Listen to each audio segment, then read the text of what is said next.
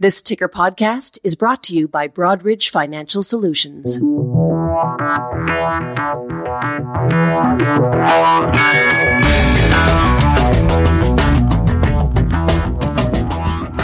Hi, everyone. Millennials, that is to say, roughly, adults under 40, aren't big stock market investors. One reason? They've got no money. In fact, it's a generation that's deep in the red. Even if they had money, they still might not give it to Wall Street. That's because they don't trust the market. They've seen how bankers can lie, how dot coms can bust, and how Enrons can, well, lie and bust. Experts on the ephemerality of financial and physical assets, they are said to seek instead experiences. My guest today is an expert on delivering experiences, specifically digital experiences. What people want is contextually relevant experiences for them. And in particular, millennials, they want information that recognizes who they are, speaks the language that they want to receive, and the information, the presentation, the experience is relevant to what they care about. Rob Krugman is Chief Digital Officer at Broadridge. He spent years studying that language, applying user centered design practices to decode the millennial mindset and helping his clients take up the communications technologies and practices that have a chance at engaging millennials and rebuilding a bond of trust. That's up right after this week's Ticker News Update. Donald Trump may be the most politically divisive president in history. But an IR magazine survey finds that, overall, U.S. investors and analysts think he's been good for stock markets so far. 60% of poll participants give him a thumbs up. But you get a more divided opinion when asked whether they expect Trump's policies to continue to be positive for markets. Just 46% think they'll be good, with a substantial share, 43%, saying time would tell. Uber's much discussed IPO is already oversubscribed. Bloomberg says Uber has met potential investors in London and New York and will also visit Boston and San Francisco. The IPO values the company at almost $84 billion. More and more institutional investors are turning to digital assets.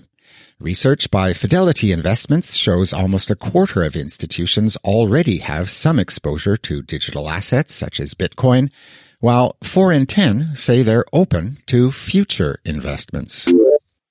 And finally, NIRI IRC credential holders can now earn professional development units when they attend IR Magazine educational events. Digital editor Ben Ashwell caught up with NIRI president Gary LaBranche at last month's IR Magazine Awards US. PDU credits are important for the 160 so or so people that have already uh, uh, received the IRC designation. Every three years, they have to requalify by showing that they have uh, uh done continuing professional education. So IR Magazine will help us in that effort. And every single year, we do at least two to three exams and add another 20 to 30 people every single time. So you know it takes uh, takes a couple of generations to build this certification, but uh, it is the leading edge for the profession into the future. Upcoming events in which PDUs can be earned include this fall's IR Magazine West Coast Think Tank in Palo Alto and the IR Magazine Global Forum in Amsterdam.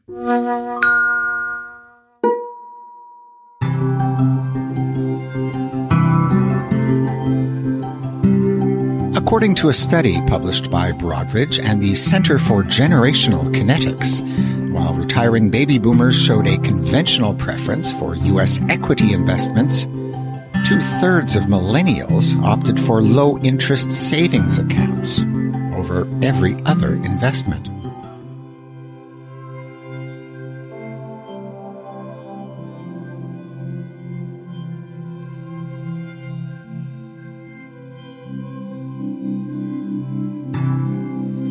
I collect a government old age pension, and I plan on being an economic burden to the system for many decades to come. These millennials are about to inherit a whole bunch of money. If they don't buy your story and invest in public markets, me and the rest of my generation are screwed. I know, right? So listen up, IROs. Seriously.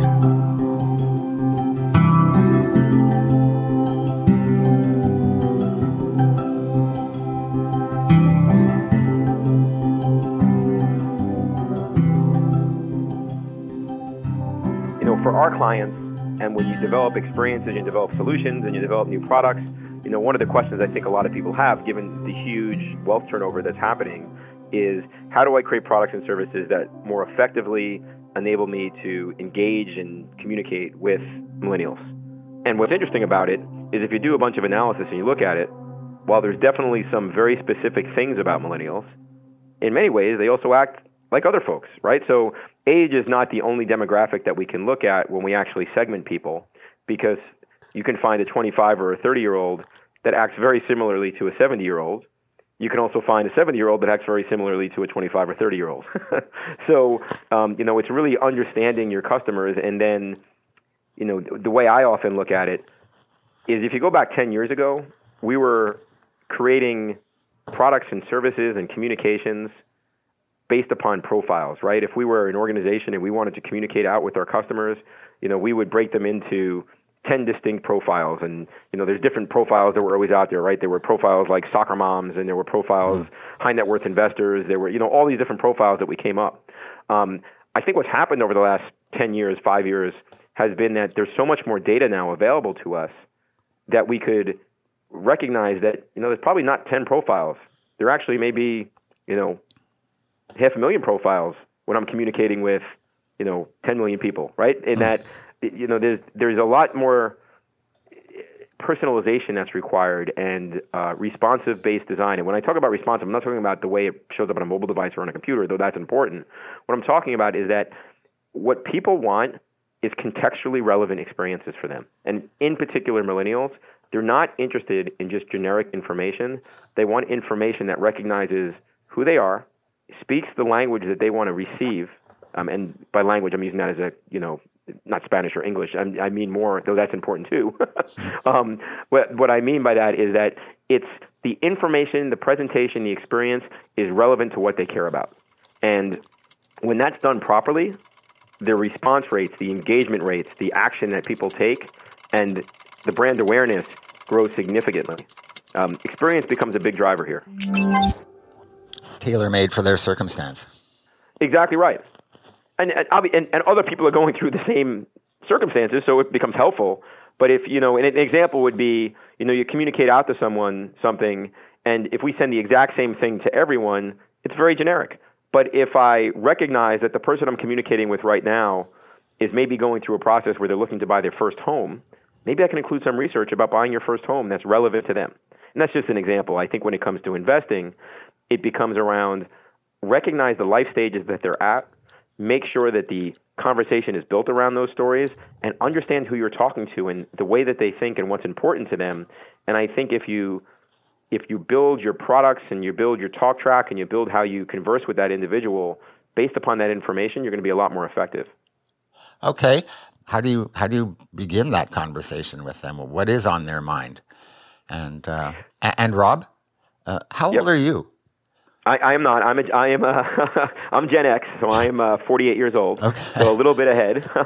um, so not you know not financial. Uh, I'm sorry, not um, a digital native. I'm kind of a little bit behind that. My kids are digital natives, so you know I, I think when there's a few things you have to kind of go in and understand, and, and one of the most important things I think from the investment space is millennials are interested in advice from people they feel that they can trust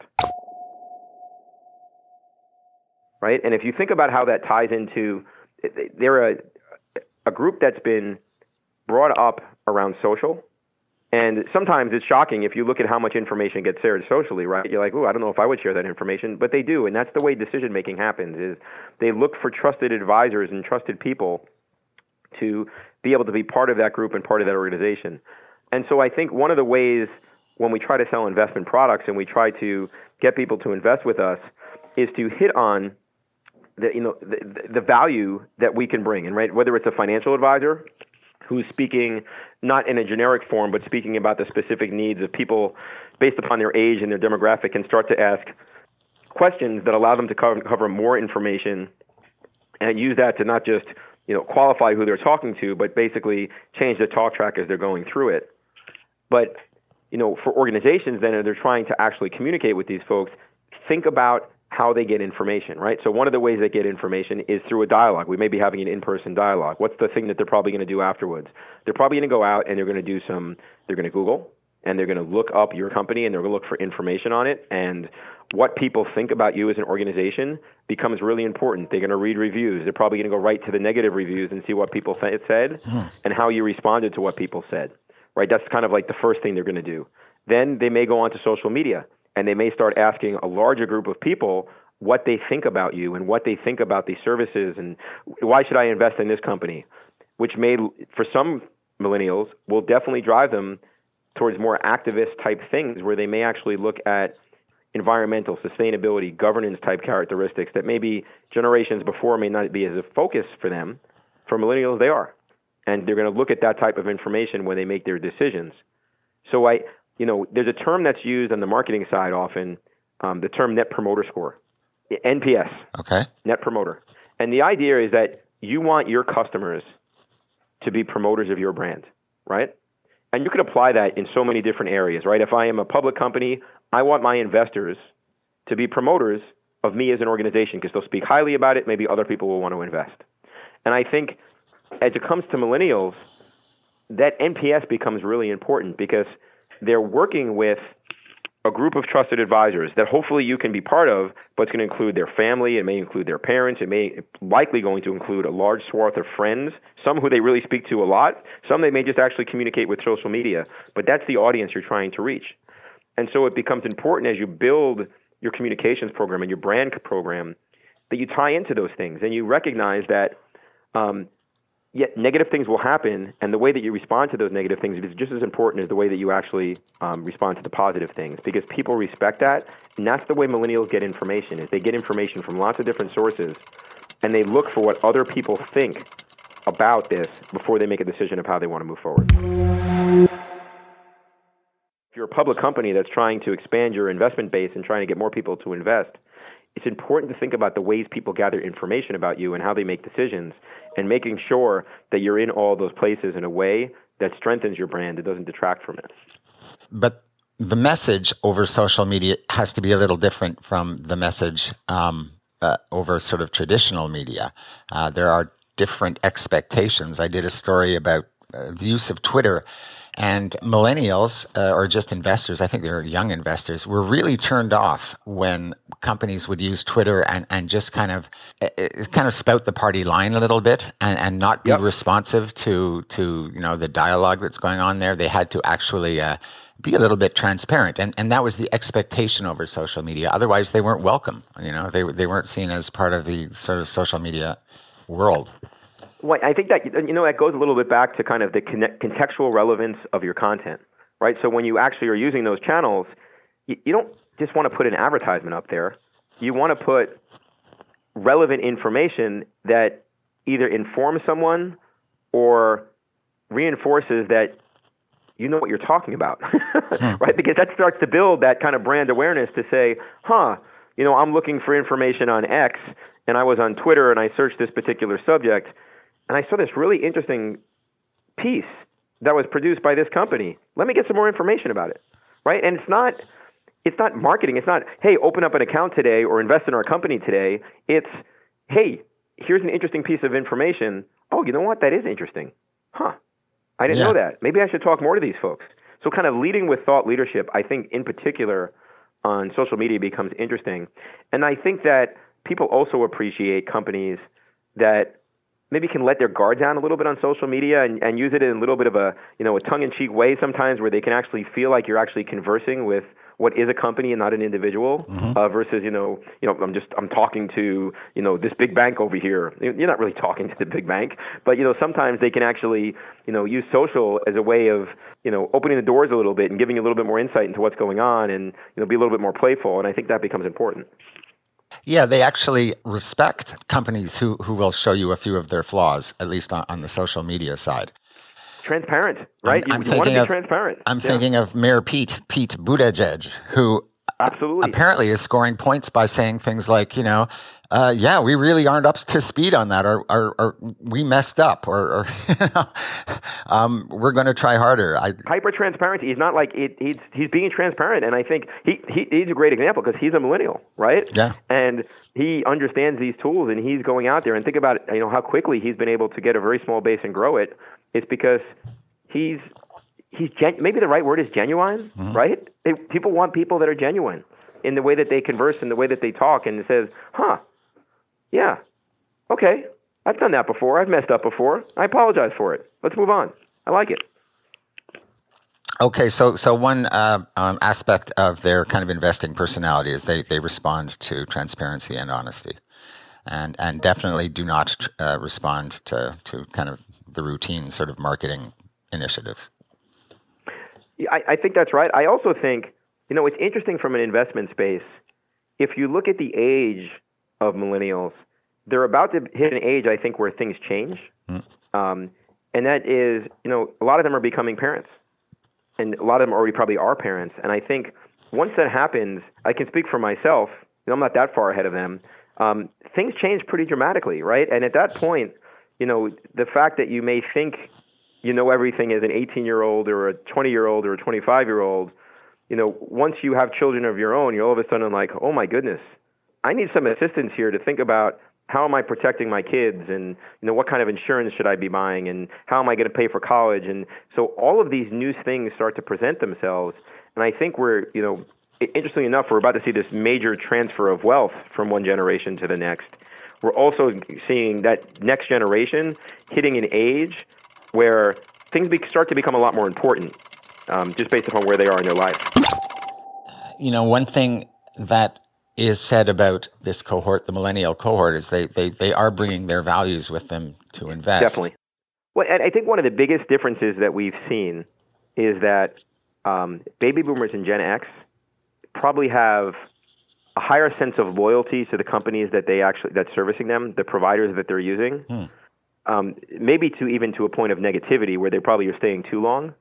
I think one of the things we have noticed with millennials is millennials are willing to try out new things and they're willing to switch, and that that can be frightening, right? You know, you know, and so it it goes back to that messaging. And it's funny you brought up that kind of Mayor Pete example and being transparent and recognizing when you made a mistake. That's why that stuff is so important, right? Is to say to be able to explain and kind of just be transparent about why decisions are made. So if you are a, a public company, and organization, and you do something that may not be perceived that well, it's important to have the right storyline to clean that up and explain why that happened because your investors are listening, right?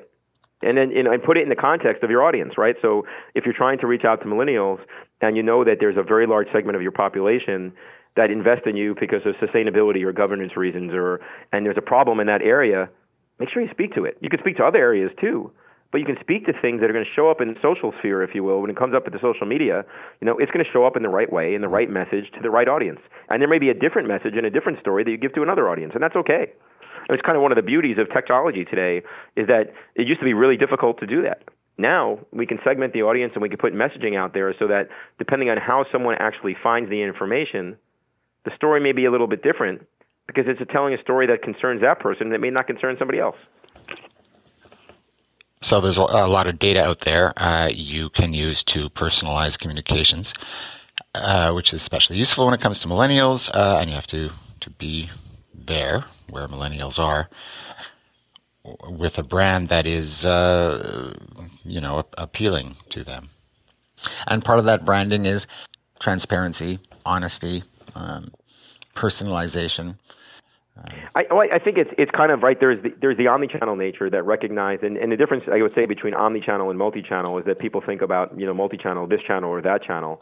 Omni-channel is all the channels, right? Realize all the different ways that people communicate with you, and communicate on their terms, right? You want to, if someone wants to communicate and or converse and gain information by using social media, I should be there.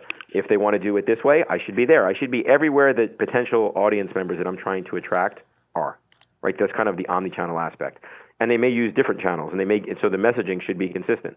Um, you know, that's kind of one piece. One is the messaging itself, right? How do you actually create messaging and personalize that messaging and make it, you know, I like the word contextual, right? It's contextually relevant to the person who's receiving it. It doesn't seem generic, it seems genuine, as we kind of hit on before. Um, and then I think it's reinforcing um, items and you know transparency. You know, as we've talked about a few times, I think becomes really important because honesty and information and feeling that trust is there by a generation who kind of started to hit and become adults right when the financial crisis was happening. Mm-hmm. I think becomes an important piece. Yeah, because they're that's they're risk adverse, uh, really, quite frankly, along with the rest of us. Absolutely. I don't think they're all that different than you and I, right? I mean, I think that there's there's a lot of they're going through a lot of the same things that we went through. I think the difference is the tools that they have to do the investigation, hmm. right? And that's why, and I think that's that's the big difference, right? Is that you know when we were younger, and I mean I can speak, I you know I graduated college in '92. The internet came out several years later. And you know that all of a sudden became this new way to look for information. But before that, how did you get information? You know, you looked in the newspaper, you looked at the stock ticker each day. Um, it was a different way of collecting information and understanding what's going on now. The difference between then and now is that everything is real time, right? The information is available real time. People are going through the same decision making and the same questions that we all had. It's just that how they get the information is different. It's much more immediate, and the ability to ask other people for assistance is greater than it's ever been, right? I could go online, you know, and I can ask, hey, you know, what are people's experience investing in company X? What do you think? Right? And I will have within the next two minutes, you know, hundreds, if not thousands of people giving me their thoughts. And whether I trust those people or not, uh, but that's just the reality of where we are. So making sure that you're part of that conversation becomes really important. And that's a wrap for your Ticker podcast this week. What did you think? You woke? You can stay part of this conversation by emailing us a voice memo to editor at irmagazine.com. Are you a mod or a rocker? Uh, no, I'm a mocker. Thanks for listening. In Montreal, I'm Jeff Cossette.